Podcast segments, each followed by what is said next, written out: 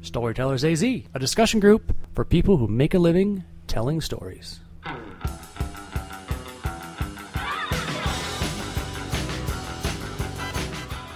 Hey, everybody. Welcome to the Storytellers AZ podcast, the podcast for people to help them make them better storytellers. My name is LePan, and um, I've been a film and television writer, and currently I'm working on some plays. And with me today are. I'm Deanne. What do you do, Deanne? I'm becoming a children's book writer, and I'm spending time uh, developing my capabilities writing children's stories. And we have. And I'm Sherry. I'm a registered dietitian and interested in uh, writing articles um, for a local magazine on health and wellness. Nice. I'm Wendy Coneybeer, and I'm a writer and editor. Excellent. Well, today's subject for the writers out there is fear. What kind of fears stop us from doing our work? What kind of fears keep us from getting even that one page done or that one paragraph done? And we'll start with Wendy. Uh, a lot of it is what people are going to think or say about what I do. And what what are you afraid will happen if they read what you do? I'm afraid of offending people. I'm afraid of personal backlash. Um, and I've had to face this in the in the past for pieces that I've written because I've done I've done da- daily articles that have been opinion based, and I've it's something that I've had to do day in and day out.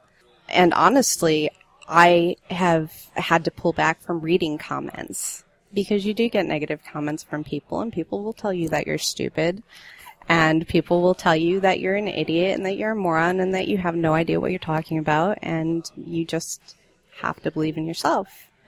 And if it takes not reading those comments, then that's what you have to do. Whenever I hear someone talk about that, I always say, um, go back and look at when Star Wars came out and read the reviews. Mm-hmm. The reviews were not very good for Star Wars. Oh yeah, and people still slam Lucas all the time, and look where he is. No matter where you are, what you do, how good you are at what you do, there's always going to be people to slam you, and that's what they get off on. And that's, if you choose to let that stop you, then they win. Absolutely. Um, so this is Sherry, and I think my fears are similar to Wendy's and putting my opinion out there and having my opinion on paper. Um, I think some of the other fear comes from wanting to inspire other people to make behavior change one person at a time and putting my opinion out there in a culture of fast food instead of a slow food movement and being patient with myself that it's not going to happen overnight. And also, I work in a small community, and I'm the only registered dietitian in my community. So, people not going along or understanding my opinion or my views uh, could be difficult in, in a small community. Do you think people who read what you're going to put out there are going to react? I mean, you know what you're going to put out there. Are you saying something so crazy and outrageous that you really think will turn people in your small community away from your business? In reality, In reality, no. In in reality, I, I feel like I write in a way that does inspire rather than preaches, because I try to write from my own experience and just share my experience and my thoughts and how I live, and I try to you know live what I teach. It really is just my own uh, limitations, my own my own fear. Now, do you find yourself having more confidence at sometimes than others? Do you think that there are times when you might be able to kickstart this? Uh, there's a better chance that you're going to be able to kickstart this than others. I do, and I I, I really uh, appreciate that you brought that up because I, I do think that I know my patterns and that it it might be behoove me to pay attention to those mm-hmm. and you know not force myself to write at a time when I, I'm just not I, I know I'm not feeling well and it, you know so yeah, I think that's a very good point. Now that you have to be careful with that too, because you can mm. start mm. sabotaging yourself and start making excuses for there to never be a good time. Mm. So you do have to plan. If you listen to your body and your body is on a certain cycle, you can listen and you can plan for those times. But you have to hold yourself accountable still for taking advantage of those. Thank you. Mm-hmm. excellent. Thanks, Wendy. Thanks.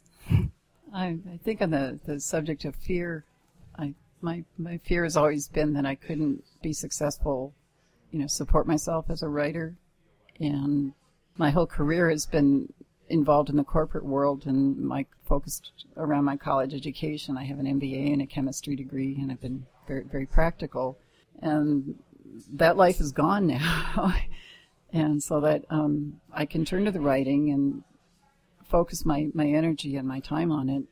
And the fear that the limitations are what I put on myself in, in saying that, well, this isn't good enough or it's, it's not a worthy endeavor. It's not what people, it's not what really real people do. Real people work for somebody I, I else. understand that sentiment. I actually, I loved music all through high school and all through school and all my life I've loved music. And I had the opportunity to go into band programs and things like that in college, and I passed it by because it wasn't practical. And I had people in my life telling me that it wasn't practical. And that's probably one of my biggest regrets, not following that, which is part of the reason why I've been more willing to be more creative because I realized that it's not necessarily the case. There are a lot of people in this world doing a lot of different things, and a lot of them are creative, and a lot of them are making a living at it.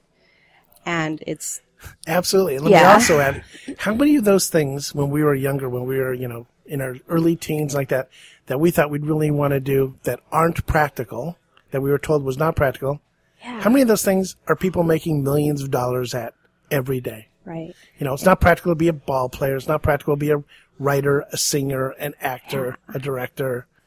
It's not practical to think you can start your own business, really, when you're that age. But and this, people these are the people those that lead.